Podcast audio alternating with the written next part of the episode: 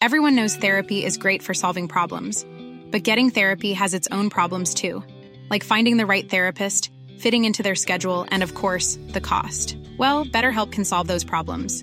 It's totally online and built around your schedule. It's surprisingly affordable too. Connect with a credentialed therapist by phone, video, or online chat, all from the comfort of your home.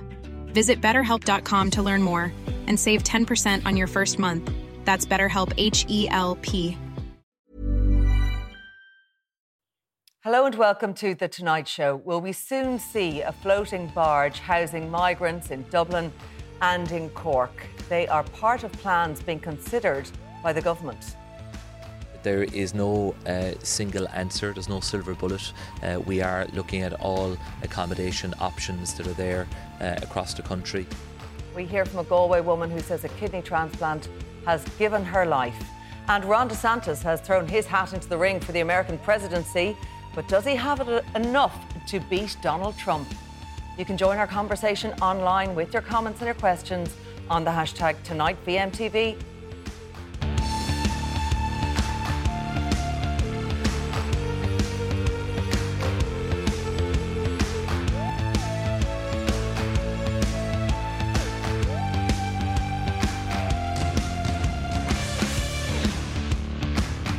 Begin tonight with some sad breaking news. Rock and roll legend Tina Turner has died.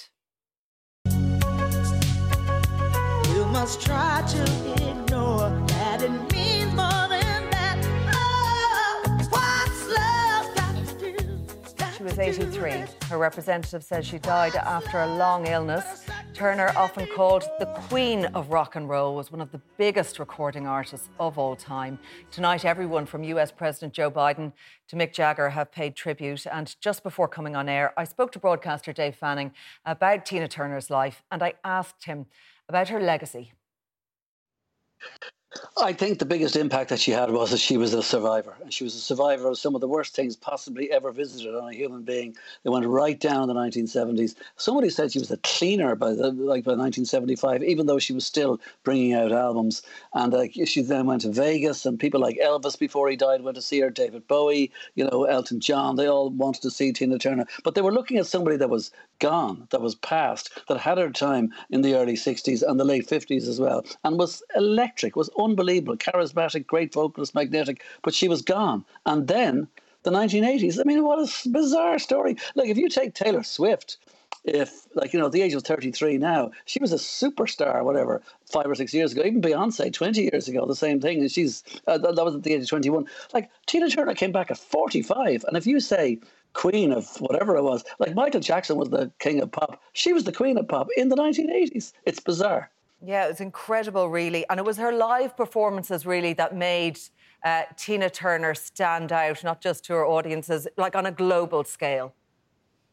Yeah, but uh, the live performances now, to be honest, like uh, in fact on, on Virgin last weekend, like there's a repeat of Fanning of Whelan's, and we bring a guest in to talk about their favourite music. And last week it was Louis Walsh. First thing he picked was uh, Ike and Tina Turner. To me, that's the real Tina Turner. Just the electricity, the sexiness, the whole thing of it. I mean, Ike realised from the word go, this 16 year old that came in, I'm going to patent this, and he actually did. He, he he trademarked the name. Now, when when she left him, finally, which she should have done many years before that, but we all know those kind of stories. When she left him, um, he she got two cars and was was able to keep the name. And of course, her name isn't Turner, but I mean, she was able to keep that name and keep it going right through to the 80s as well. But she was astonishing. I mean, she was an astonishing performer. I got to see her once only, about 2008, 2009. She played what is now the Three Arena. It was the O2. She played a bunch of nights there, and she was great. There's no doubt about it. But if you want to see the real Tina Turner, take a look at her as the you know the Ikettes and all that kind of thing with Ike and Tina in the early 60s. Incredible stuff. Like Mick Jagger was so taken by all of this. Even tonight, he's tweeted and he talks about the fact that she was inspiring and warm and you know really funny and very genuine and really nice and all the rest. And as he said, she helped me so much. There's no doubt about it. Mick Jagger's been channeling Tina Turner for 50 years. And Dave, you talked about it there, but really it was her resilience and her ability to overcome so much as someone who is a survivor of domestic abuse to make such a massive comeback, as you say, in their 40s, and that made her so inspiring. Yeah, I mean, one of the things is I remember seeing a 60 Minutes program from American television, and your man says, uh, Look, you're really doing well now. You're married to this guy. She was hanging around with this guy for the last for about 27 years and finally married him about 10 years ago. And uh, very happy. And he gave her, I think, he donated I don't know. She was she was sick. She had dialysis machine quite a lot over the last ten years. But the thing is that uh, your man says to me, you know, you, you, so you feel like you deserve all of this, and she said, I deserve more. She knew damn well how bad her life had been. It had been really, really difficult, terrible life. And the one thing she said was, I just kept going. I had to keep going. And then, bingo, it really happened in the age of MTV. And uh, Dave, finally for you, uh, the, sta- the standout songs, the standout hits that uh, you'll remember her for, and her audience worldwide will remember her by. Well, look, I mean, the standout hits for everybody is "What's Love Got to Do with It" and "Simply the Best" and all the rest of it from the Private Dancer, her fourth solo album from the mid '80s. Uh, but not for me. Before that, it was definitely "River Deep, Mountain High," one of the greatest songs ever written. And one other one too. I noticed even on the TV in the last hour or so, I've been watching some stuff, and the one song they play the most, bizarrely, is one I saw performed last night at Three Arena by the guy who wrote it. And that's uh, John Fogerty. He played a gig last night. In other words, Creedence Clearwater Revival. And I kept really going, rolling, rolling on the river and all the rest of it and that. And like it's more famous by Tina than it ever was by Creedence, even though it was big by them. So yeah, I mean, uh, to me, it'd be probably, and it's called Proud Mary. Proud Mary, or particularly River Deep Mountain High. They're the ones for me. Brilliant. Um, thank you so much, uh, Dave Fanning. Thank you for joining us Thanks, tonight uh, to talk to us and reflect on the life of Tina Turner. Thanks, Claire. Now to the rest of today's news and to what Taoiseach Leo Varadkar is calling a major crisis, migrant accommodation. In a few months' time, it's possible we will see a barge with floating accommodation sitting on the Liffey. Well, it's known as a flotel, with reports today the government is planning to launch a formal tendering process around it. The plan is similar to what's about to be used in the UK. This ship will house uh, some 500 migrants in Dorset on the south coast of England. Well, let's discuss more with my panel now. I'm joined by Senator Barry Ward of Fine Gael, Labour Senator Annie Hoey, and Tom Phillips, Adjunct Associate Professor of Architecture and Planning at UCD. You're all very welcome along to the programme. Um, we saw pictures there of what uh, is is coming down the line, which will be docked uh, shortly off the coast of Dorset in the UK, and we'll get that perspective from over there shortly. But to come to you first, Barry, on all of this, uh, where did the Department of Integration get the idea for floating accommodation, and is now the first time this has been considered? No, I mean, this is not a new idea. I remember when I was on at Down County Council, there was a proposal to have an actual tourist flotel in Dún Harbour. It didn't come to fruition, but and it doesn't have to look like the one that you showed there, but they're quite common on the Rhine, for example, and in Germany. Um, my understanding is that a number of offers have come to the department in light of the crisis. We know there are 199 people tonight who don't, who are seeking international protection and don't have accommodation. This is an offer that's come, and I welcome it because if it's a solution, however short term it might be or temporary, it is still a solution solution. And we don't want any of those people to have to sleep in the streets. And if we can avoid that, then I, I would welcome any solution to so, that. Barry, uh, just to clarify, like, where, where does Fine Gael stand on it? Because we heard from the Finance Minister, Michael McGrath, saying today on the issue of floating accommodation that Roderick O'Gorman ha- has come to Cabinet with, with a view and a proposal that hasn't happened yet. And in his view, the preference is housing refugees in vacant buildings. Mm. Do you think floating accommodation is a good idea? Well, it's a good idea if it helps to solve the problem, yes. But there are lots of different ways in which the problem can be solved. And obviously, huge strides have been made. If you look at the last year and a bit and the eh, massive influx of people coming to this country seeking protection, we, it's astonishing that we have achieved accommodating so many of them. But we know now that the system is is very much stretched. We also know that there are vacant buildings. And in my own area, for example, in Laoghaire, there is a propo- proposal to refurbish the old Laoghaire Senior College on Eblana Avenue and to house 166 people there. And I'm delighted that Laoghaire can play its part in solving the problem and also using those public buildings that are otherwise empty and potentially derelict. But of course, all of this takes time. Um, you know, docking a, a, a, cargo, a boat that looks a little bit like a, a cargo, a barge with prefabs on it, um, it's a lot faster turnaround, Annie. I mean, in your view, or what's Labour's thoughts on it? Do they think it's a good idea? I mean, it's better than people sleeping in tents, but I'm not entirely convinced of the, either from an optics perspective of putting people on boats.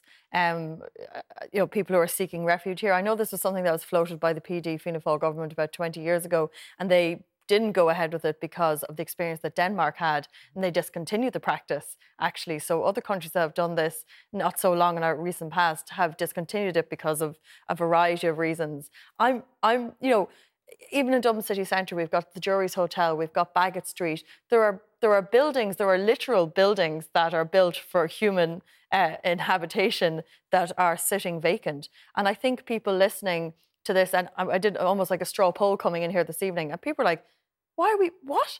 Like we've so many vacant houses, we've got so much vacant properties. Um, it's not like we've run out of land in the country or anything like that. And I'm just, I'm just, I'm not entirely sure if this is some sort of like are we trying to discourage people from coming here because we want to put them on a float a flotel? Mm-hmm. Um, I, to be honest with you, I think the only people that should be put in flotels is you know it's it's a, a tourist attraction. And my real fear around these things, the number of people that we've seen in tents because there simply isn't accommodation being got for them. But we should have accommodation. Well, you know, I've, I've literally listed two vacant hotels. There's a vacant hotel across the road from Leinster House that we have to walk past every single day and then we walk past people in tents. That's madness. And my real concern around this is when we always do things on a temporary basis, we need only look at our direct provision centres. I, have known people who've been languishing in direct provision centres for 11 years or more because they haven't had anywhere to go. And like these were in chalets that were, you know, are, are falling down. They're not suitable. We, you know, we have to be real careful that we not we don't set up this flotel and then people are just literally left floating there yeah. for an, an un, unknown amount of time. Uh, Barry, on this, is this not really last resort stuff that there is vacant property and there, there that that simply hasn't been used? I think Annie mentioned a couple of examples there that could be turned around and could be used um, to house people in and, buildings, and on is, land. Yeah, and that's part of the plan as well. As I say, the flotels are just one strand of, of the solutions that are being brought to bear. But I mean, I agree with Annie. I don't want this to be a long term solution. I don't think anybody's proposing that it should be. But if it's part of the solution that gets people under a roof into a secure accommodation. So would you imagine there'd be a timeline on, on, on these flotels? You'd probably require I, I, more than more than one. Yeah, I don't know. I mean, I, I, know there's a proposal for Dublin City Centre and there's one for Cork, but I mean, I don't know where the boats are at this moment. I don't know how long it'll take to put them in place. But I, I, I support a solution, even on a short-term basis, if it's going to give people safe a safe place to st- spend tonight. Okay, Tom, as an expert in the area of planning and in housing, is putting people on barges uh, an emergency housing solution that is fit for purpose, do you think? I, I think it is, and I think it's, un- it's very unfortunate. I mean, if you go down Mount Street today in Dublin, you can see rows of tents outside government buildings because people are, are have arrived. And if you look at the number, there's 60,000 Ukrainians and 20,000 others have come to Ireland in the last year. That's 80,000 people. Average household size is 2.7. That's 30,000 housing equivalent. And we're supposed to build 33,000 houses before they all arrived. So that means there are only 3,000 houses left for everybody else. So we have a major housing crisis, and we've had a government uh, situation where uh, co-living has been abandoned. It's not allowed anymore, and there's there's other forms of housing. Built rent is being constrained. So we need housing. We need to look after people and give them proper accommodation. These float, flotels are designed normally for oil rig people, for people on oil rigs, and they've got hospitals on, on them and gymnasiums. But the people in them have a purpose every day. They're going to work every day. They're they're working on an oil rig. Yeah, it's very different these if, you, if you're stuck people. there and you can't go anywhere. It is. Yeah, that is very difficult. But we have a huge crisis, and you've seen it where we're trying to put people. Well, the government is trying to put people into housing, and local people are upset about it. So they have to, people have to go somewhere, and they have to have somewhere humane that they can live and be looked after. All right. Okay. Let's um, bring in the UK perspective on this. Um, as we mentioned before, these flotels are about to be used um, in Britain. Let's bring in journalist Vincent McAviney. And Vincent, um, we are considering it here in the UK. It's actually happening um, in Dorset, and we saw pictures of the the boat in question, a three-story barge being used to house hundreds of people seeking asylum. Why have the government there chosen to do this?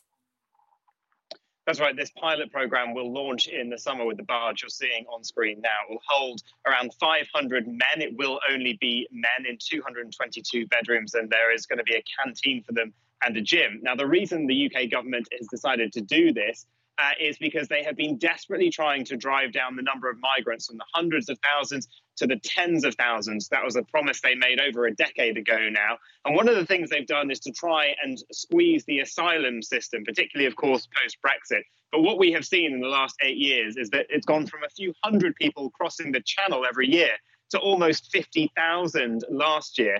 Now, there is uh, uh, expectations that it's going to be even higher this year.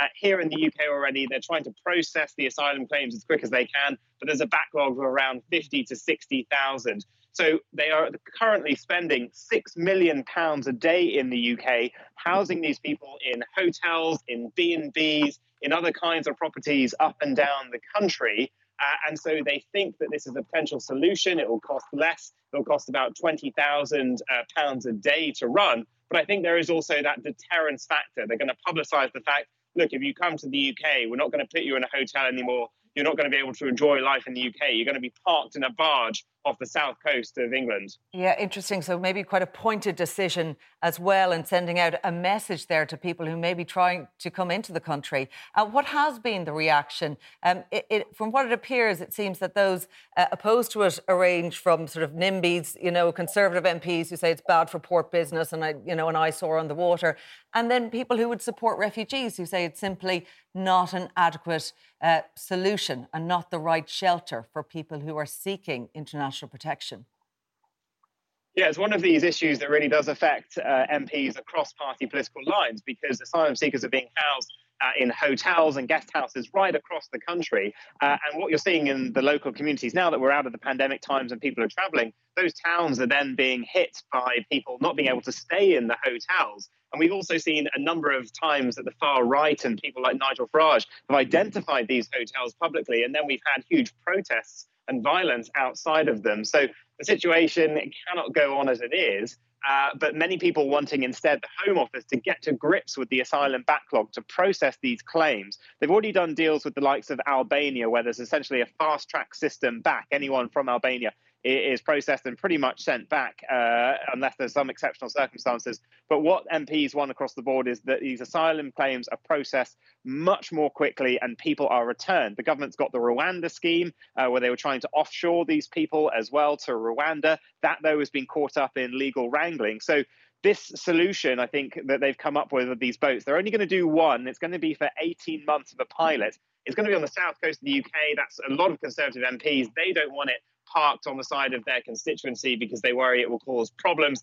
Uh, many people, though, on the human rights side, saying that there are real issues about treating people like this. And there's also concerns, of course, of public health because we saw in the pandemic how quickly viruses and disease can spread around uh, cruise ships. People coming, we're not quite sure what the vaccination status is here. So, do they all need to get, you know, double COVID vaccines before they can go on this boat? It could be a pretty, you know, disastrous case for the government. All right, okay, Vincent McAviney, thank you um, for bringing us up to date on what is happening uh, there in the UK. Uh, Barry, to come back on this, are you concerned at all? You know, when, when you hear about the concerns on the opposition um, that, that that's being voiced in the UK around all of this, that it won't bode well for government here. I actually think we have a totally different attitude to this issue than people in the UK do. The, it'll be the same looking boat. I mean, you're going to have well, a it, it won't necessarily. Um, Okay. There are lots of different forms of these, but I think Irish people are fundamentally much more accepting of our international obligations in relation to people who come here looking for assistance, whether it's from war-torn Ukraine or anywhere else. Barry, We- can we- you say that realistically when we have seen all these protests taking place, are a opposition to they're- people, they are a opposition to small- people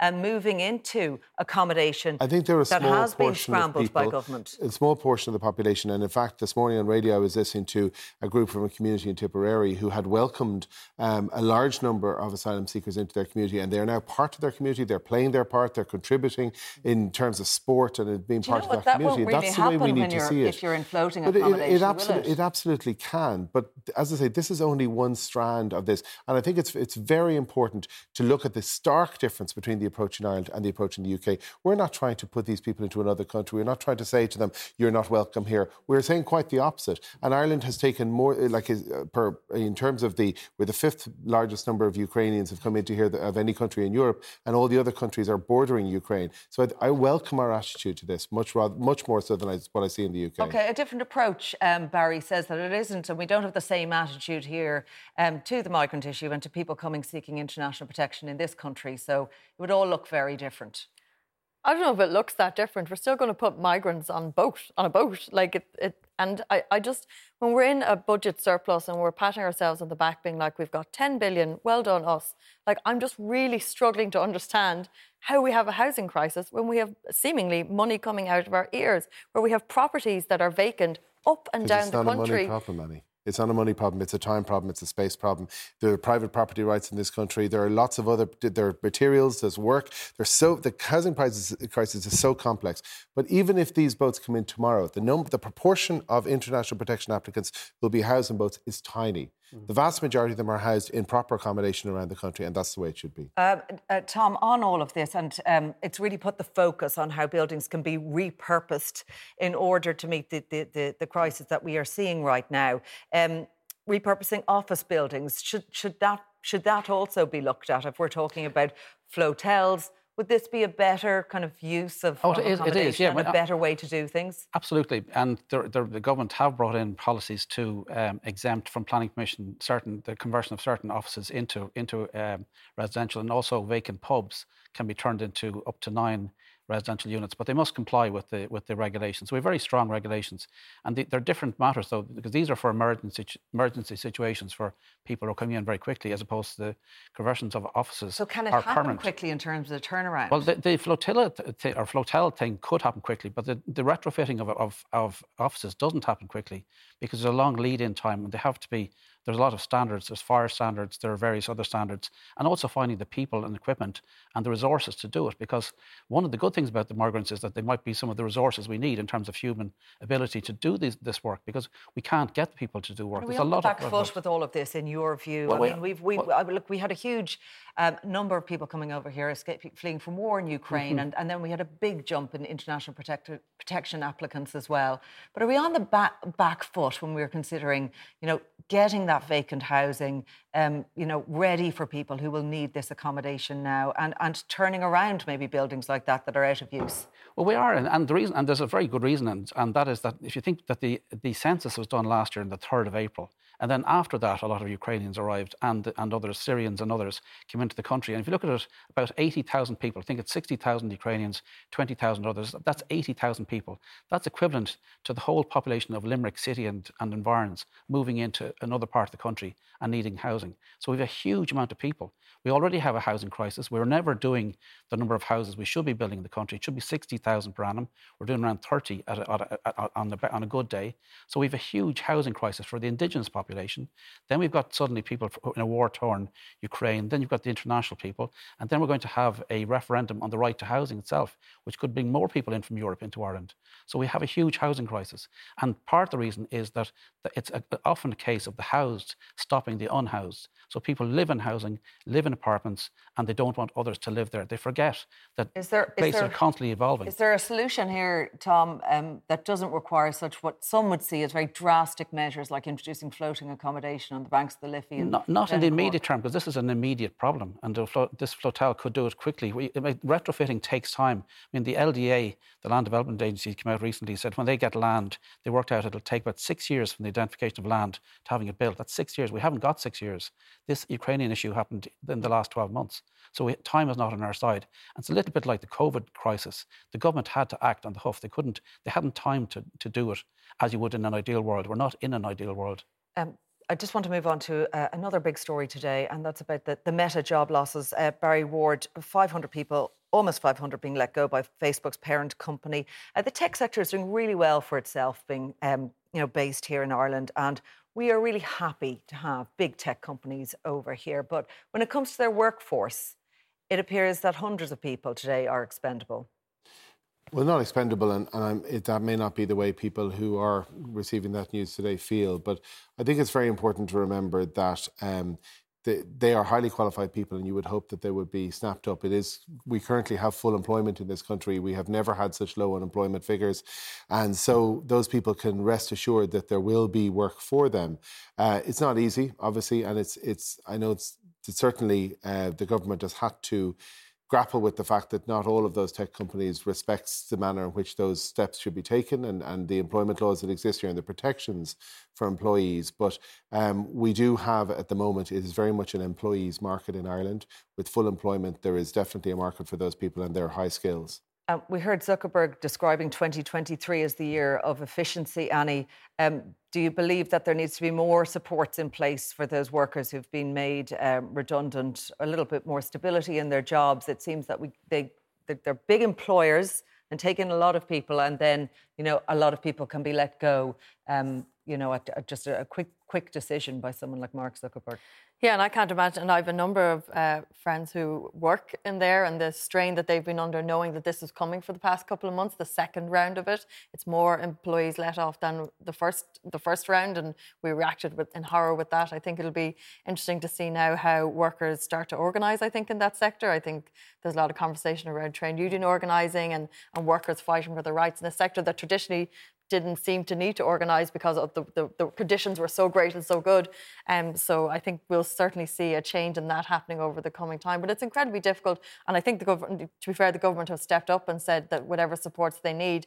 But it does show to us that we can turn around and, and bend over and offer everything to these big international, multinational companies, whatever it is that they need here. But that doesn't mean they're going to have any loyalty to us. Um, and I think those 500 people today have learned that, unfortunately. Okay, my thanks to Annie Hoey and to Tom Phillips. Barry Ward will be staying on with me. We'll be hearing the extraordinary story of one Galway mother and her last minute kidney transplant. Do stay with us. Many of us have those stubborn pounds that seem impossible to lose, no matter how good we eat or how hard we work out. My solution is PlushCare.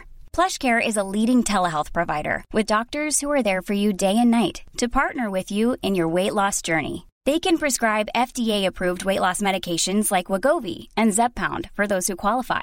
Plus, they accept most insurance plans. To get started, visit plushcare.com slash weight loss. That's plushcare.com slash weight loss. Hiring for your small business? If you're not looking for professionals on LinkedIn, you're looking in the wrong place. That's like looking for your car keys in a fish tank. LinkedIn helps you hire professionals you can't find anywhere else, even those who aren't actively searching for a new job but might be open to the perfect role. In a given month, over 70% of LinkedIn users don't even visit other leading job sites. So start looking in the right place. With LinkedIn, you can hire professionals like a professional. Post your free job on linkedin.com slash people today.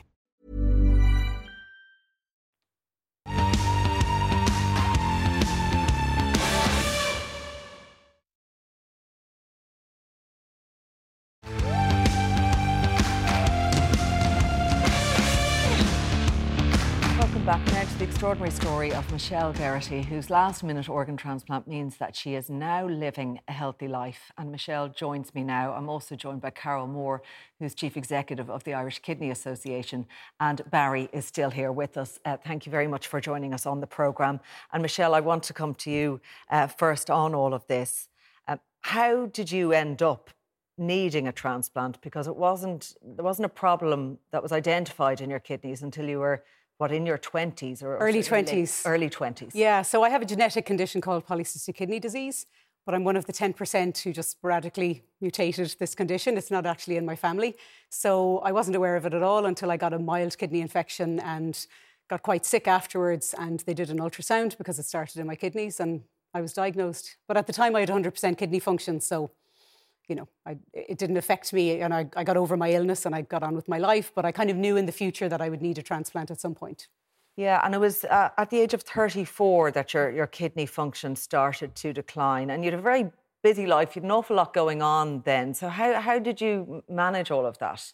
Yeah, so it's, uh, it started to decline slowly, but, you know, we were starting a family and, and all of that. And I think once we started a family, I was in end stage kidney failure. I think that was the toughest part. You know, having a, a, small child and being quite unwell. By the time he was two, I was in end stage kidney failure. And by the time he was three and a half, I was on dialysis. So that was all quite difficult. Now, I have a great support network around me, but obviously it's, it's still quite tough. I can't even begin to imagine. I mean, life with a newborn and a small child is so tough yeah. as it is that you were sort of balancing that and your very busy life as a young mum with dialysis, with you know medication, with all of this stuff that is so heavy going on your body. Yeah. You know how how crippling was it? You know, at the time, it's one of those things you just you just get on with it. It's like being a new mum. If you never had any illness, you're exhausted and you just power through. You take it one day at a time. I think in some ways you don't even realise how sick you are until you feel better. Um, as I say, I had a great support network. My husband was incredible. My family are incredible. My friends. Um, but I was able to do dialysis at home, which I think made a big difference. I wasn't in and out to the hospital, and it was during COVID as well, so that helped.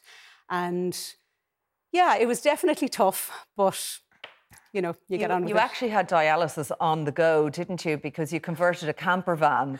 um, as a family thing, something to do during lockdown. A lot of people had projects. You had one Yeah. um, that served a very practical purpose. Well, credit to my husband for pimping it out um, with uh, leisure batteries and an inverter. But we were able to take our dialysis machine on the road, which was amazing because we isolated completely for a year and a half because of COVID, of course. I was high risk being on dialysis. So we were able to just travel around the country, you know, have garden visits with friends once lockdown was over. And it made a big difference, you know. Uh, Now you were on the transplant list, and you were you were thrilled about that, but um, it wasn't so straightforward in terms of finding a donor, was it, Michelle? Yeah, I was kind of hard to match. Uh, there's a couple of reasons. I have, uh, I'm an O-type blood, and that's the universal donor, so everyone can potentially get the, the organ from an O blood type. So that meant that was in demand, so that made me hard to match. I also have a very uncommon tissue type. Um, and finally, there's a there's a thing called organ or called uh, tissue antibodies, where your body builds up antibodies against certain tissue types, you know, from different things that might occur in your life. And without going into the science of it, uh, I had 99% tissue antibodies, which meant I would reject 99% of the pool of 100 or 1,000 Irish donors. So So there was no match with family, with relatives. No, no. My husband and my sister were approved to donate on the Paired Exchange scheme out of Belfast, the UK Paired Exchange scheme. But every quarter they do a, a run, and yeah, we didn't get any match out of that, unfortunately. You did get a phone call though um, last year. Yeah, last yeah, late last summer. Um, two minutes to midnight, the phone rang. Uh, it was an 087 number, so I thought it was one of those scam calls that were going around at the time. But as soon as I heard my name in a human voice, I just kind of knew. And then it was all frantic and where's the hospital bag? We packed it two years ago. Um, you know, luckily I was staying with my mum and dad at the time, so they were able to look after my son, who was uh, he was four at the time. And yeah, we just it was all the questions. When did you last have COVID? Have you had your vaccines? How lo- how quick before you can get to Beaumont? And yeah, jumped in the car and we were up there at three in the morning. Brilliant. You're the picture of health now. You're Oh, doing really well. yeah, feeling great.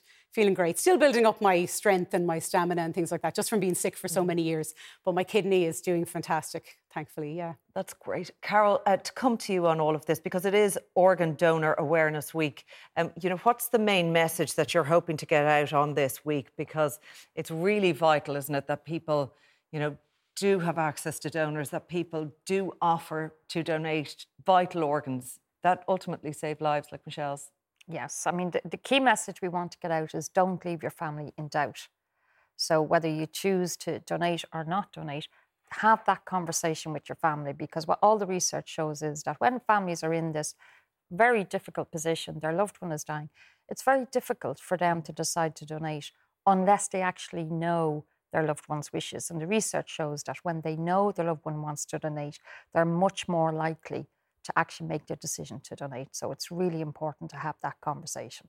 From a legislative point of view, there is this opt-out bill. Um, could you tell us about that and, and where that is at at the moment? Because Okay. we did expect that to be coming into law, where it would be that you had to say explicitly that you didn't want to donate your organs, otherwise they would be donated for. Yes, the human tissue bill, it's been talked about for a very long time. It was brought back into the Dáil in January and amendments were proposed. So we understand from the minister that it will be back before the health committee in a number another number of weeks.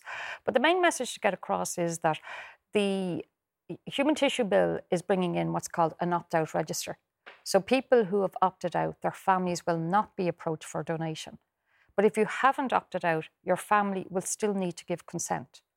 So there will be no organ donation without family consent. So that's why the message is so important. Don't leave your family in doubt. Where the Human Tissue Bill is aiming to make a difference is that it will allow altruistic donation. So currently, people who want to give their kidney to a stranger, they have to go abroad to do that. It's replacing legislation that goes back to the 18th century. So it's well overdue. And the key aim is that it will actually change the culture of organ donation because currently the question is would you consider organ donation? Whereas the aim is to change the question to, uh, you know, please donate. So it will change the, the type of approach that uh, healthcare professionals will be able to take uh, to families. But obviously, it's very important. It's a very difficult time for families. And again, the research shows that when you have highly trained uh, healthcare professionals asking that question, and people are on an organ donor registry, you get consent rates of above 90%. Mm. So that's where we want to get. Yeah, um, you know, this bill is going through. It's not law yet, Barry. Um, what's the hold up, or how likely are we to see, you know, some developments in this area that will help people and, and increase the number of donors available in well, this country? The bill was published in November of last year and came into the into the Dáil in January. It's a committee stage now, so it is being debated. It is progressing, and we look forward to receiving it in the Seanad. Is there Uh, opposition um, to it? I'm not aware of any substantial opposition. I know some people have concerns about it, but I think what Carol has said there, and Michelle is the greatest advertisement for this kind of thing, to see what difference uh, organ donation can make. Uh, Carol is making the point that if you don't talk to your family, I think that's where people are, are afraid because they're not expecting it.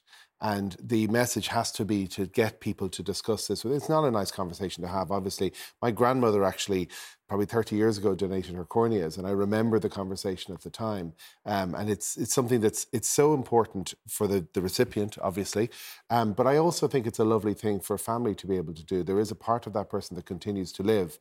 And although it's an awful time and it's a difficult time, and very often it obviously happens maybe after an accident or something like that, I think people need to think about it and share those wishes with their families because it's such a great opportunity. Do you know how soon we're likely to see this law progress? I don't, but I would hope it would be this year. If it's at committee stage in the Dáil now, and I think the Minister has said there will be time in the coming weeks, you would expect it to finish in the Dáil before the end of July, into the Seanad in the autumn, and hopefully be law by the end of this year. It's an incredibly important policy change the government has introduced, and actually much of it started in the Seanad, and the Seanad was very supportive of this opt-out clause, but it'll force people to think about it, it'll force people to engage, and it'll hopefully create a much greater culture of organ donation. Uh, Michelle, do you know anything about your donor?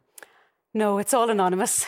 Um, I think driving up to Beaumont was when it first hit me that, you know, while our family were celebrating the call, you know, just understanding that there was a family somewhere grieving their loved one, it's it's it's very much a roller coaster.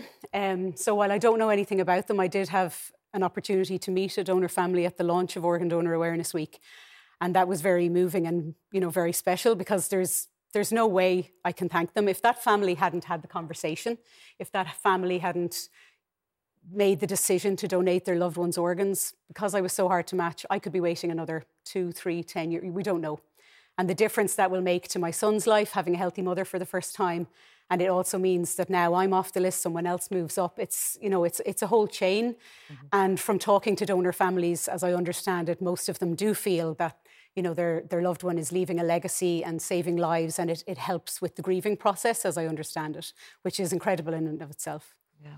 Um, do, are you hopeful? I mean, where where do we stand, Carol? Just finally on in terms of you know numbers of, of, of donor recipients and, and how we manage our our, our, our, our transplant program in this country. Does it does it need kind of an overhaul in terms of numbers, in terms of available? Oh, uh, very definitely, yes. Um, there's quite a lot of structural issues with um, our transplant program. Uh, we have the ODTI, which was the statutory agency set up as a result of a European directive, but they don't actually have control over the transplant program. So, to give an example, there's a 21 bed unit set up in St. Damian's in Beaumont, and the original idea of that was that it would be solely dedicated uh, to transplants. Uh, but that hasn't happened. Uh, the majority of those beds are actually allocated to other areas. So, if there's an overflow from the emergency department, can't take place. There's no dedicated theatre space. So you see transplant surgeons having to negotiate with their colleagues over getting time in the theatres. So whereas this bill is very important, is not going to solve the problem. One of the changes we'd like to see in the bill is just that there is legislation to actually publish what's called a potential donor audit because it's a complex process. So we need to publish those results in, in the legislation. They need to be made available. Okay. Well, thank you all very much. Thank you, Carol. Um, thanks to, to you, Michelle, and I hope you stay in good health. Thank you for joining us on the programme tonight. We do appreciate it. Uh, and thanks, Barry. Uh, we are going to leave that there. My thanks to the panel. Coming up next, uh, the Florida governor who spent the last year fighting Mickey Mouse and plans to spend the next year fighting Donald Trump. Ron DeSantis is running for president. We will be live to the States next.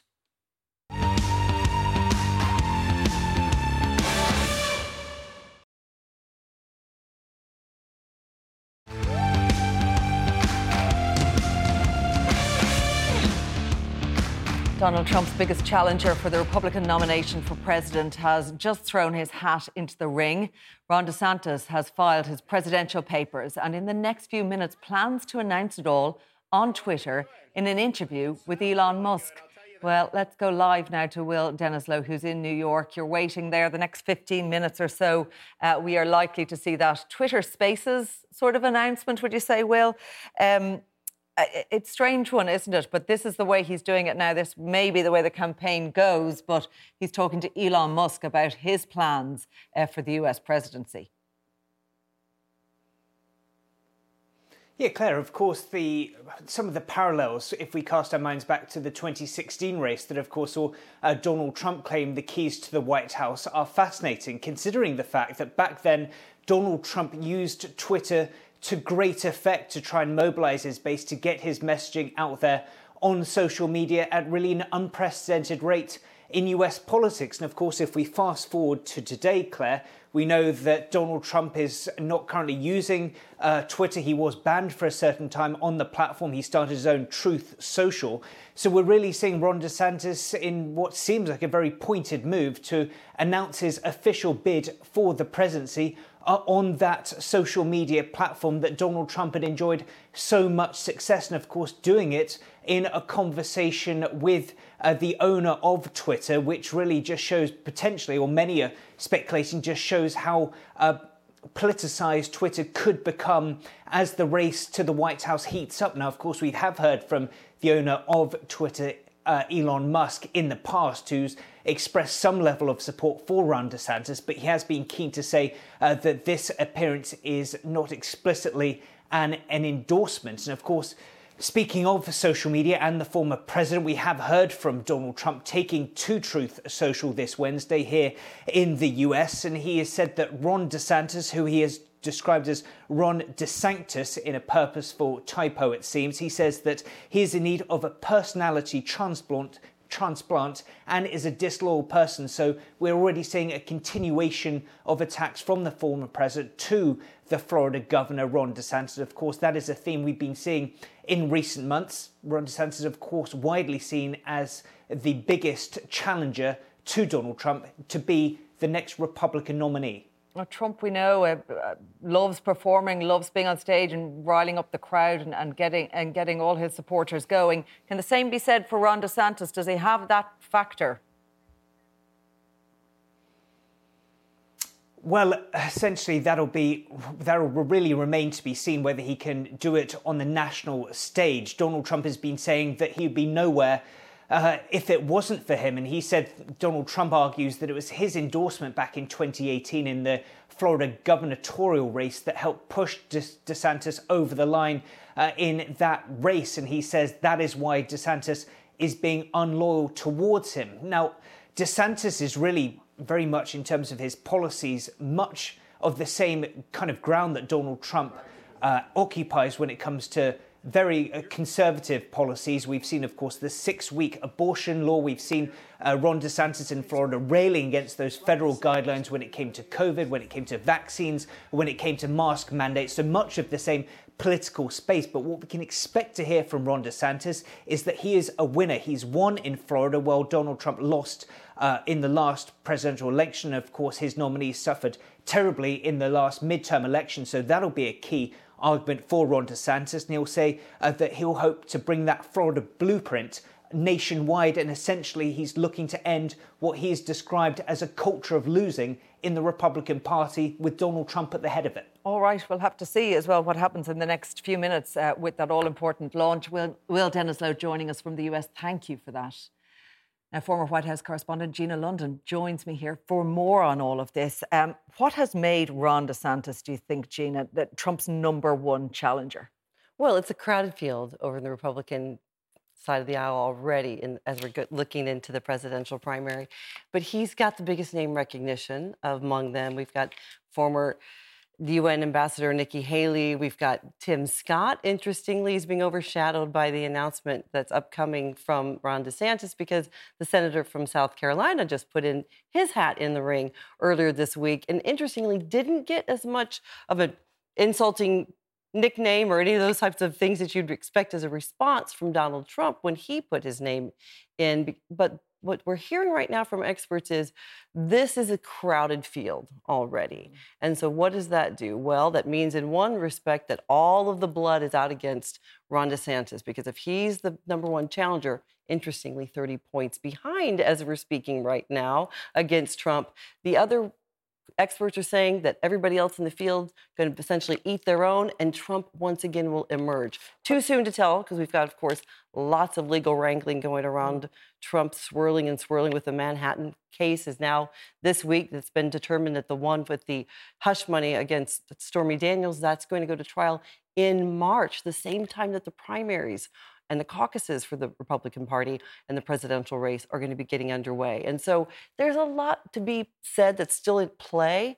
And actually, the idea of Ron DeSantis as someone who used to live in Florida and worked at the Orlando Sentinel, his ability to launch and be enamored or have the rest of the, the United States be enamored with him is really, I think, telling in those 30 points that mm. he's already down the situation in Florida is not one which is very appealing to the rest of the United States. They have housing crisis, they have employment crisis, yeah. and let's not forget the big battle with the mouse.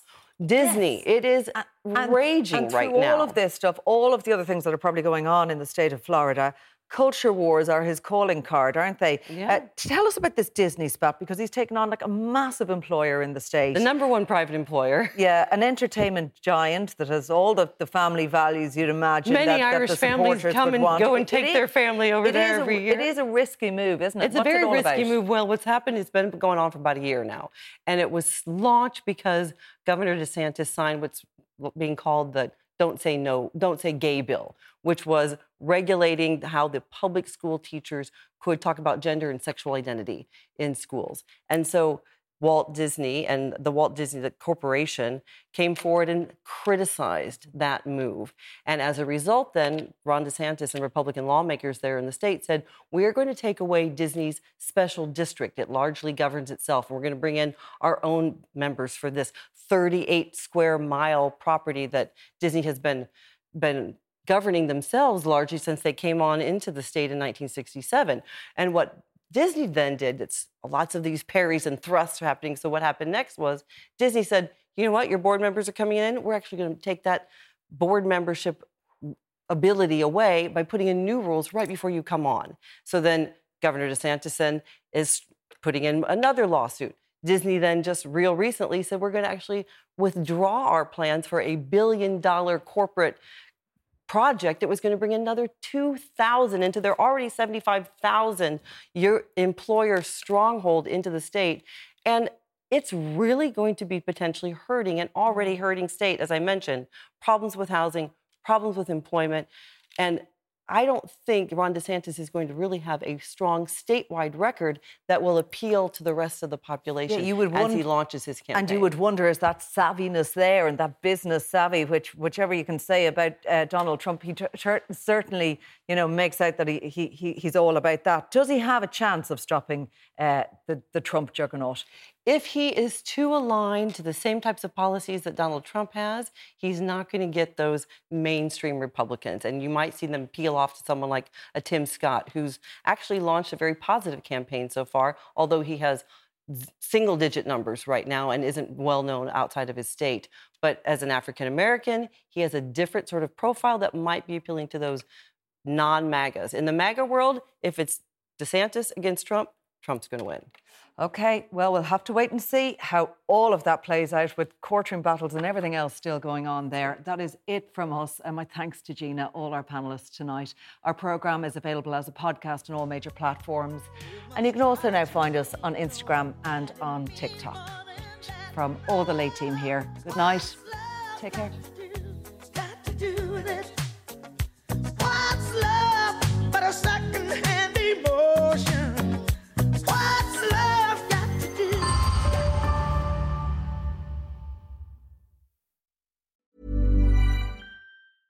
Hey, it's Paige DeSorbo from Giggly Squad. High quality fashion without the price tag. Say hello to Quince. I'm snagging high-end essentials like cozy cashmere sweaters, sleek leather jackets, fine jewelry, and so much more. With Quince being 50 to 80% less than similar brands. And they partner with factories that prioritize safe, ethical, and responsible manufacturing. I love that. Luxury quality within reach. Go to quince.com slash style to get free shipping and 365 day returns on your next order. Quince.com slash style.